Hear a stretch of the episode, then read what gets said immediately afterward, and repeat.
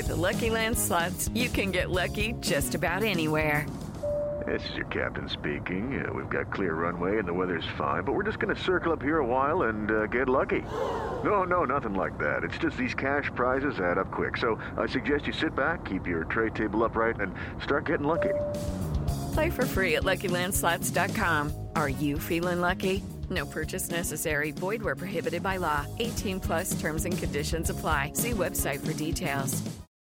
Hello and welcome to episode 55 of Who Killed.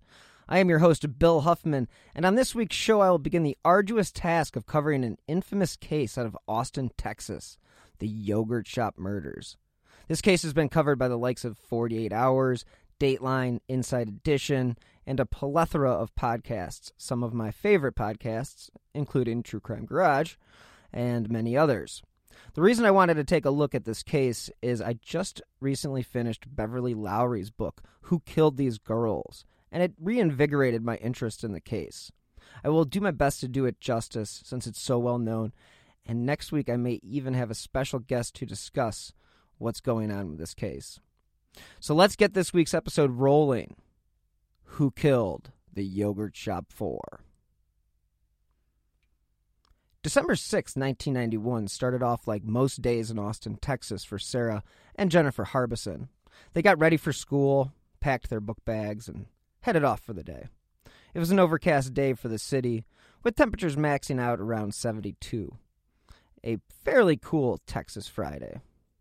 Austin, Texas in 1991 was just coming into its own as a nationally known place where creativity can thrive. Not only is Austin the capital of Texas, it holds the title of live music capital of the world. In 1994, the city created the Austin Film Festival, and filmmakers and actors such as Mike Judge, Richard Linklater, and Matthew McConaughey call Austin home. In 2002, Austin City Limits was founded and became one of the premier live events in the U.S., drawing groups from all over the world to perform. Unfortunately, when you mention the word yogurt shop in the city of Austin, everybody knows what you're talking about. On that Friday night in 1991, Sarah would be working the night shift, so her plans were already set. She would be working with Eliza Thomas, another classmate from Lanier High School. For Sarah and Eliza, their shift was going to be just like any other Friday night they worked together. I can't believe it's not yogurt was thriving. And the shift ex- started exactly that way. This was 1992, and the frozen yogurt fad was still in full swing, with lines pretty much at most times. The chain the girls worked for had hundreds of stores in multiple states. Amy Ayers, a friend of the girls, and Jennifer Harbison, Sarah's little sister, came up to the shop to hang out. A normal routine for any teenager who has friends working by themselves. Their place of employment can become an ideal new hangout spot. We've all been there. As the shift progressed, patrons came and went. It was a Friday night, so the store was busy, and the girls would be closing late. Around 11:45 p.m. that same night, a local police officer was on patrol when he took notice to smoke coming from the yogurt shop. As the call went out to the fire department, the blaze quickly became a two-alarm fire, requiring assistance from other departments to extinguish the blaze. In all, it took about 50 firefighters to get the fire completely under control and prevent it from spreading to the other stores in the strip mall. What started off like any other day ended in horror for the four girls at the shop, the families, their friends, the first responders, and the community of Austin. As the fire was being put out, nobody really knew what they were going to find once they entered the building. After extinguishing the hot spots and other little fires, they came across something they wish they could all forget. In the back of the store, near the exit, they found four bodies piled on top of one another. As the medical examiners were called in, the grief the first responders were going through was clear. It was also obvious something horrible had occurred as the firefighters emerged dazed and confused. One veteran police officer said he was stunned by the senseless killings of the four teenage girls, all of whom were shot twice in the back of the head in a yogurt shop and then was set on fire. Quote, I've been on the force for 10 years and lived in Austin 20, And this is the worst I remember, Sergeant Scott Carey said at the time. People had always believed that the city was safe, and as cliche as that is, they were now entirely gripped by fear. On December 8th, 1991, the Associated Press issued a report that kind of detailed the carnage that the firefighters faced and the trauma these girls were forced to endure.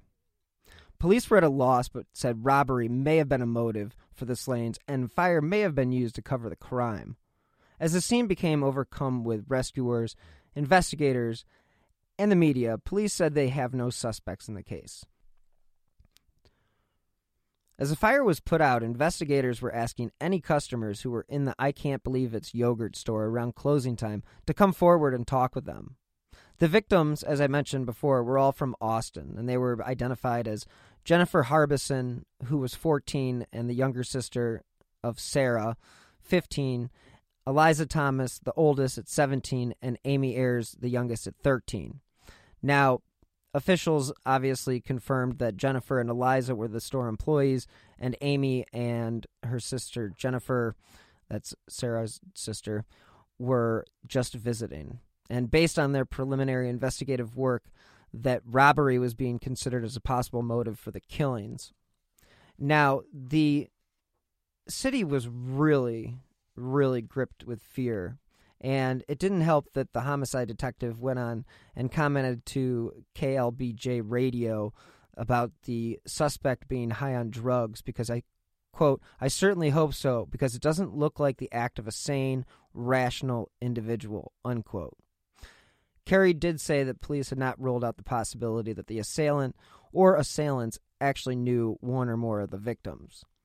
The owners of I Cannot Believe It's Not Yogurt did issue a statement following the incident saying, quote, We are shocked, saddened, and outraged at this bizarre incident, said Patty Rupke, the company's director of marketing. Our first thoughts are with the families. We don't yet know any additional details. We are in contact with the police, awaiting further information. Sergeant John Jones, who was in charge of the investigation, said this is four girls that are now dead. For what reason? Surely they did not have much money in there. The price of life seems to be getting cheaper and cheaper by the days, Jones said. The county medical examiner's office said the three bodies were burned beyond recognition, but there was little doubt about the identities. Dental records would eventually go on to confirm the initial identifications. Unfortunately, at the time, there weren't any suspects. And according to Lieutenant Andrews, quote, we are still going on the theory that robbery was the motive. We don't have any reason at this point to believe anything else. Police again were asking customers to come in and tell them if they had seen anything unusual. After reports of the fire, murder, and robbery hit the wires, investigators in Las Cruces, New Mexico, had an uncanny feeling come across them. The police went on to say that they were looking into the slaying at the Austin Yogurt Shop for any possible link to a 1990 bowling alley robbery that left four people dead in the city of Las Cruces. Captain Fred Rubio said a detective from the Las Cruces Police Department told Texas officials about the slayings, and they were going to compare notes at the time. Now, the four girls, ranging in age from 13 to 17, as I mentioned before, were shot twice in the back of the head. The case did have similarities to the case in Las Cruces that occurred on February 10, 1990. In the killings in New Mexico, two men had robbed a bowling alley for $5,000 and shot all the witnesses in the back of the head. The robbers then set ablaze to cover up the crime, but one of the victims was actually able to call for help. Rubio said that they have not gone over the details with the Austin police, but they do look forward to doing that in the future. Now, Texas investigators said robbery does still appear to be the motive, but one of the differences in the cases between the yogurt shop murders and the Las Cruces bowling alley killings was that the victims in the yogurt shop were tied up and the victims in the bowling alley case were not. As the investigation went nowhere quickly, fear began to grip a city that it once believed to be safe. With hindsight being 2020, I can see how the media embraced the idea of selling panic and fear. In the local Austin paper, The Statesman, the killings of four teenagers have created a new fear of crime. Quote, You wonder how you go out the door, if you'll come back, says Barbara Fields of Austin. Quote, I just don't really feel safe. Statistically and comparatively speaking, Austin really is a safe city. But when you do have a killer or killers tar- targeting young girls, I can see how that could become a driving force behind the decision making at that time. And tell me if you don't hear some panic written within the context of this next passage. Quote, as senseless and random the yogurt shop slayings were, they could have galvanized or they galvanized the community as few incidents or issues could, cutting through our collective consciousness to a fragile sense of security, barraged by a ceaseless stream of major crimes. A convenience store clerk is shot to death behind the counter, a cab driver stabbed to death behind the wheel. A woman is killed after leaving a dance hall. A man is stabbed to death as he arrives for work at a furniture store a girl is sexually assaulted, yada, yada, yada. You get it. So basically, at this time, police were dictating to the papers that fear was a serious concern. So, what do papers do? Papers run with what they got. And statistically, at the time, Austin was still just as safe as it had always been. There had been no increase in violent crimes. There had no, been no increase in robberies or sexual assaults.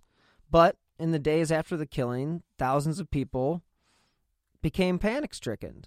And according to Mark Warr, who is a University of Texas criminologist, quote, a crime like this can create a panic.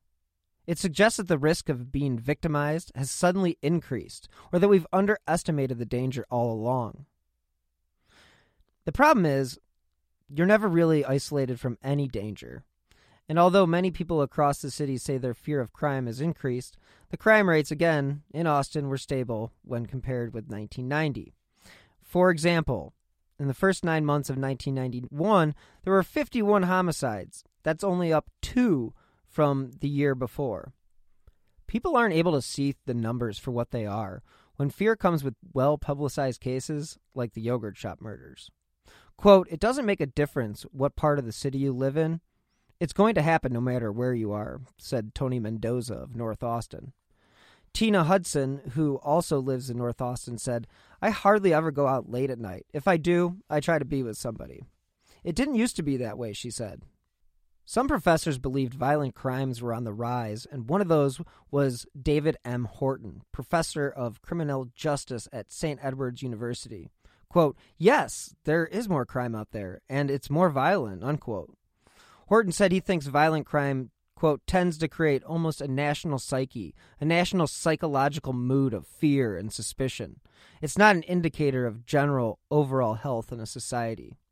So the killings in the yogurt shop brought back memories of the killings of three other teens in Texas that were dubbed the Lake Waco murders. And I will admit that I had not heard of that case until I started investigating this case. Hey, it's Kaley Cuoco for Priceline. Ready to go to your happy place for a happy price? Well, why didn't you say so? Just download the Priceline app right now and save up to 60% on hotels. So, whether it's Cousin Kevin's Kazoo concert in Kansas City, go Kevin, or Becky's Bachelorette Bash in Bermuda, you never have to miss a trip ever again. So, download the Priceline app today. Your savings are waiting. Go to your happy place for a happy price. Go to your happy price, Priceline. The killings of the teenagers and the slayings of the two men on Friday were the latest in what the statesman was dubbing a series of numbing acts of violence in Austin that have replaced trust with suspicion, weariness, and fear. They go on to say there are burglar bars on windows, alarms in cars, and deadbolts on doors. Private security firms have been flooded with calls, and many women don't walk alone, and parents keep a close watch on their children. The real estate market even changed due to the perceived increase in violence, as apartment seekers, mostly women, had said that they were seeking out second floor apartments so they could be out of the reach of any particular assailant. Now, again, where there's a will, there's a way. Now, for protection and security, some people have turned to guns. One person was quoted as saying, If you knew the true number of people arming themselves, I think that would come as a shock. And again, this is Texas. One gun shop said they received 15 to 20 calls a day about managers being able to carry a gun and what the legality was about arming employees. So let's just say this 51 murders in Austin, 300 murders in New Orleans. I would say that Austin is a safer place to live and they have the same exact population. But others were unimpressed with such novel ideas. This next quote sums up the fear people faced in 1991 and how it really impacted the perception of the city. Quote, You want the truth? We want to get the hell out of this town, said North Austin resident Rick Pope, who's looking toward smaller towns to the north. In an article by Pamela Ward of the American Statesman, she stoked the fears of the city with her description of what children had to deal with in 1991. Quote, Violence has walked off the movie screen into real life. Kids don't have to buy a ticket anymore to see savagery played out in Central Texas. Students this fall have dodged bullets while riding school buses home. They've watched police shoot a 14 year old at school when he rushed them with weapons. And last week they lost four of their own to murder in a yogurt shop. Violence is invading what seemed to be a secure territory for children, and the impact is a range of emotions such as uncertainty, anger, and anxiety. Tell me there's not a little bit of panic in that article. So in Austin in 1991, parents were debating the safety of their children working jobs and locking up businesses as they basically had only those hours to work. Now, it was a part of a cultural shift for the Hispanic population who wanted to instill a sense of responsibility with their children about holding a job and, you know, what responsibilities come along with that. But five days after the killings, I Can't Believe It's Yogurt offered a $25,000 reward for information leading to the apprehension and indictment of the person or persons responsible for the December 6th murders of four teenage girls at I Can't Believe It's Yogurt. Back to Pamela Ward of the American Statesman. She went and spoke with students who had returned to classes the following weekend of the killings. And she says that it was a bitter realization that four of their friends won't be coming back. In the article, she states where Jennifer always sat, there was one empty desk, the same for Sarah, Eliza, and Amy. Shock seemed to be the theme of the day. Quote, Everybody's still pretty much in shock, said Shauna Kunkel, a Lanier Student Council president. Quote, there's a lot of denial. Nobody wants to think this happened. Everybody's really hurting. So at Lanier High School, who lost three students, they had a dozen counselors that helped students with individual attention. And as a big proponent of therapy, in 1991, this was a very proactive move. They even had PTA volunteers in the hallways that were also helping students cope with the obvious tragic circumstances. The vice principal of the school, Georgia Johnson, said, quote, A death from sickness or an accident, we could understand, but this, we can't explain.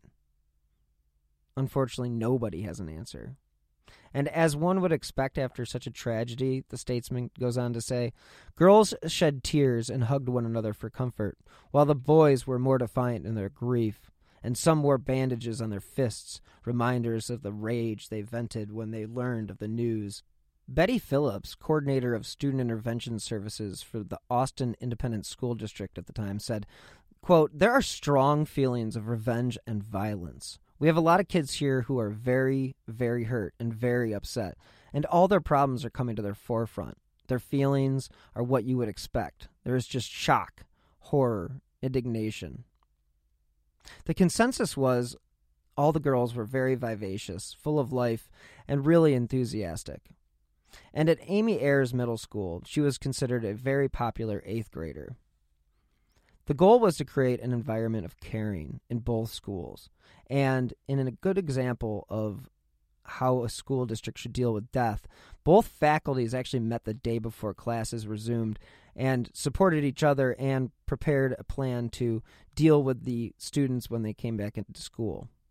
Now, That Monday after the killings, a group of about 60 Lanier high school students visited the yogurt shop as just a way to sort of relieve some of the pressure that they had been feeling.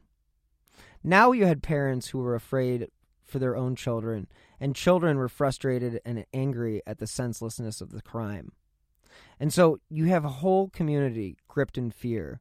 And the idea that this person was still out there and somewhere could be mind numbing for the kids. And basically, it was a city gripped in, I'm sorry to say the cliche, fear. I keep quoting the Statesman from Austin, and it was a fabulous resource for information in regards to this case. And they put together a fabulous timeline of all the shocking events that actually unfolded early on in the investigation, and they continue to do so throughout the case, even all the way up until the 2000s. So I'm going to read a little verbatim here from their article. And on December 6, 1991, this is the day that the fire occurred, and they responded to the blaze where they found the victims. And then on December 8th, 1991, the medical examiner had released autopsy reports stating that the four girls were actually shot in the head, and police came out with the fact that they had no suspects.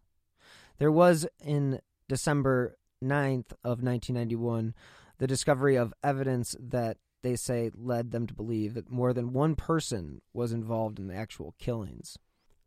Then on December 10th, 1991, about 1,500 people attended the victim's funeral mass at St. Louis Catholic Church. On December 12th, 1991, the Travis County District Judge John Weiser seals autopsy reports on the victims at the request of the Travis County District Attorney's Office. Then on December 17th, 1991, a possible profile of the suspect or killers was released by police. December 31st, 1991, New Year's Eve, the victims' parents make a plea for additional help, and Governor Ann Richards releases a written statement asking the community for assistance. Then on January 3rd, 1992, the Austin Police Department, along with local, county, and federal authorities, form a task force to solve the case. On January 6, 1992, police released additional information about the murders and 12 billboards displayed the images of the slain teenagers.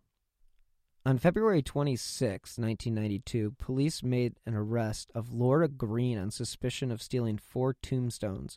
She was actually charged with theft by appropriation and questioned in the yogurt slayings. Her arrest came after intensive interrogation of a group of Austinites labeled by police as PIBs, people in black. Police later say Green is not a suspect in the killings. On February 27, 1992, local celebrities do what they do when things like this occur in the community, and they recorded a song, We Will Not Forget, a song written by two local musicians and dedicated to the four slain girls. Now, proceeds from the song were donated to a fund that was established to help solve the case and reduce crime through education and counseling. A significant step or moment occurred in March of that year when Austin police released a sketch of a man who had been seen parked outside the shop the night of the slayings. Now, police did say that the sketch resembles the sketch of a suspect in a November assault and abduction. Then the case gets national and international attention with the March 25th, 1992 broadcast of 48 hours that focused on the investigation of the yogurt shop murders. Another big moment came when the Austin business community came together and added $75,000 to the $25,000 that was initially offered by the, I can't believe it's yogurt company, making the total reward $100,000. Now, on June 6, 1992, six months after the murders, there was a break. Police began searching for three men indicted in a November abduction and sexual assault.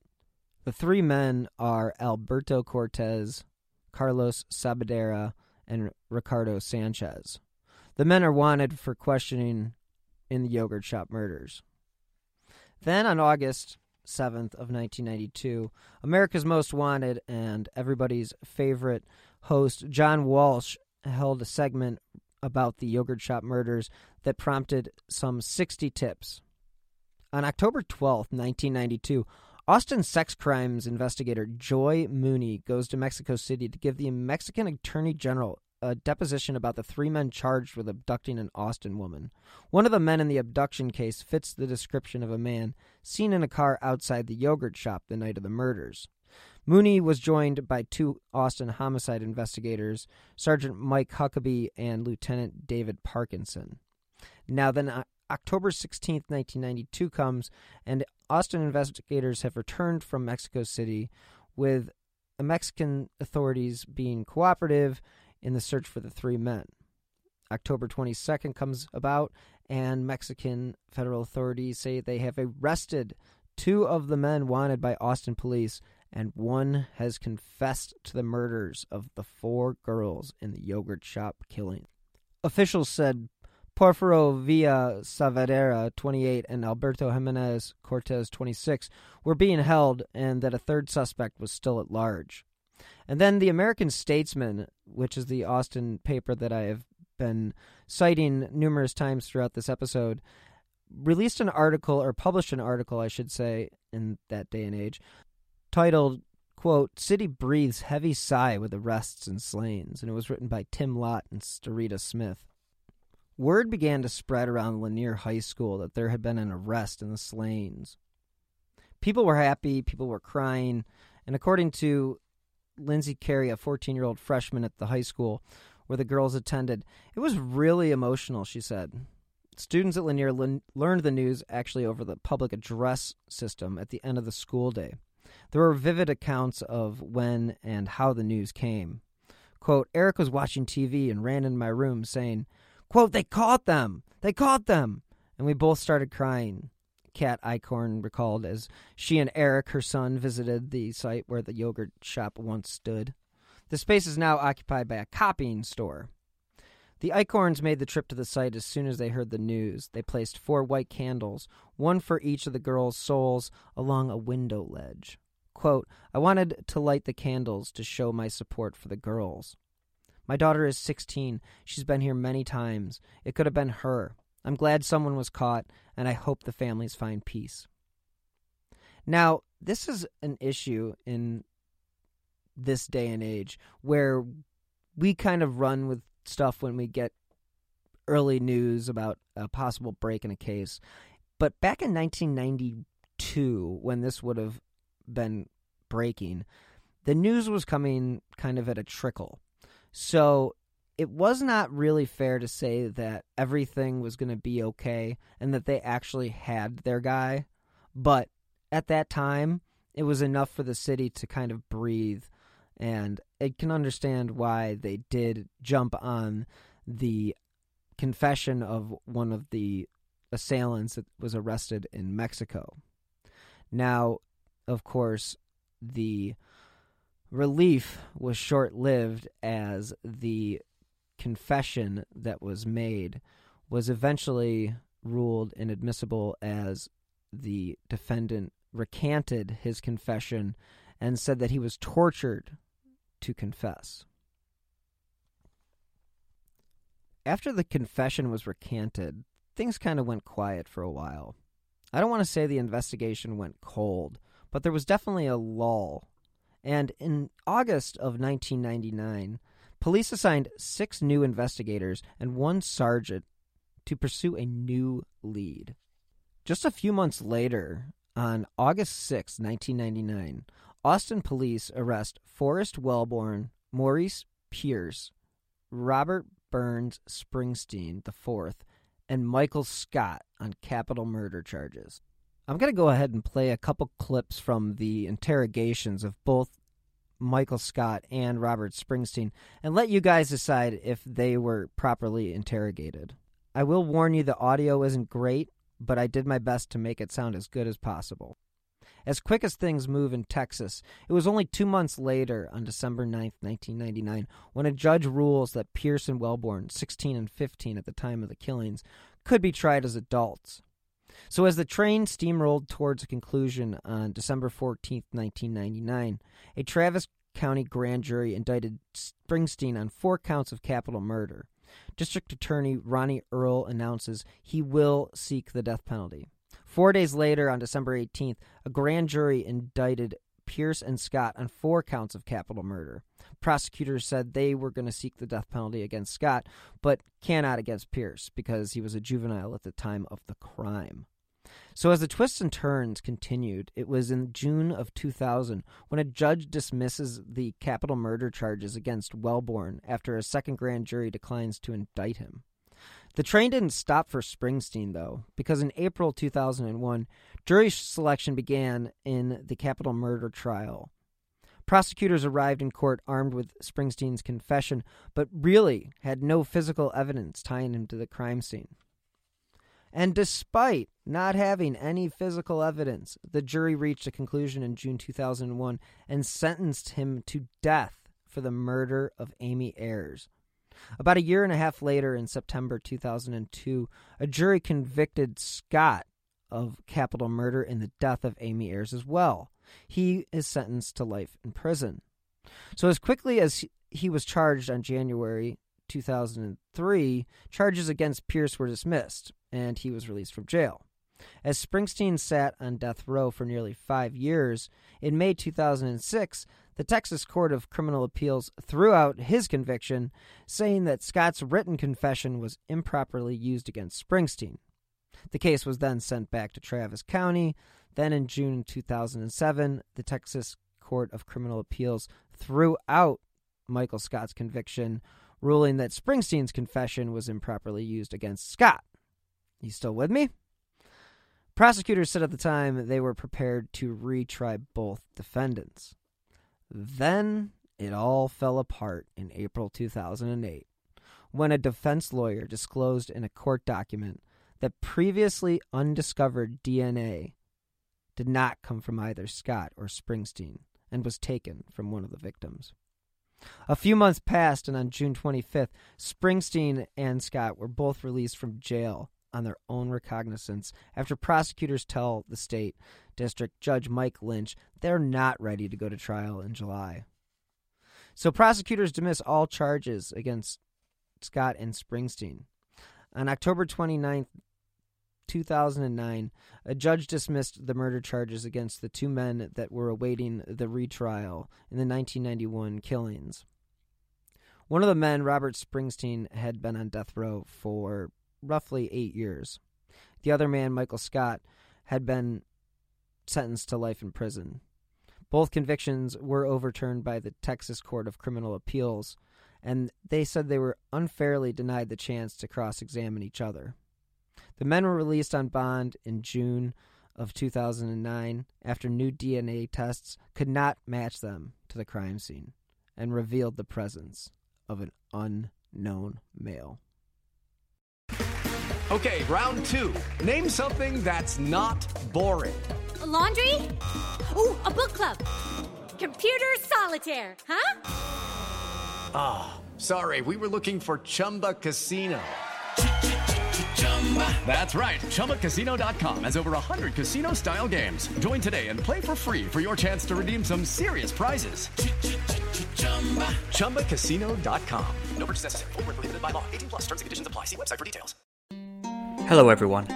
My name is Tom Kearns, and I host the Anglo Saxon England podcast, where I cover the history and culture of England from the departure of the Romans in the 5th century to the Norman conquest in 1066. So far, we've surveyed the collapse of Roman rule in Britain, the migration of the Anglo Saxons, and the history of Northumbria from its beginnings in the mists of legend to its destruction at the hands of Viking raiders in the 9th century. I hope you'll come and give it a go.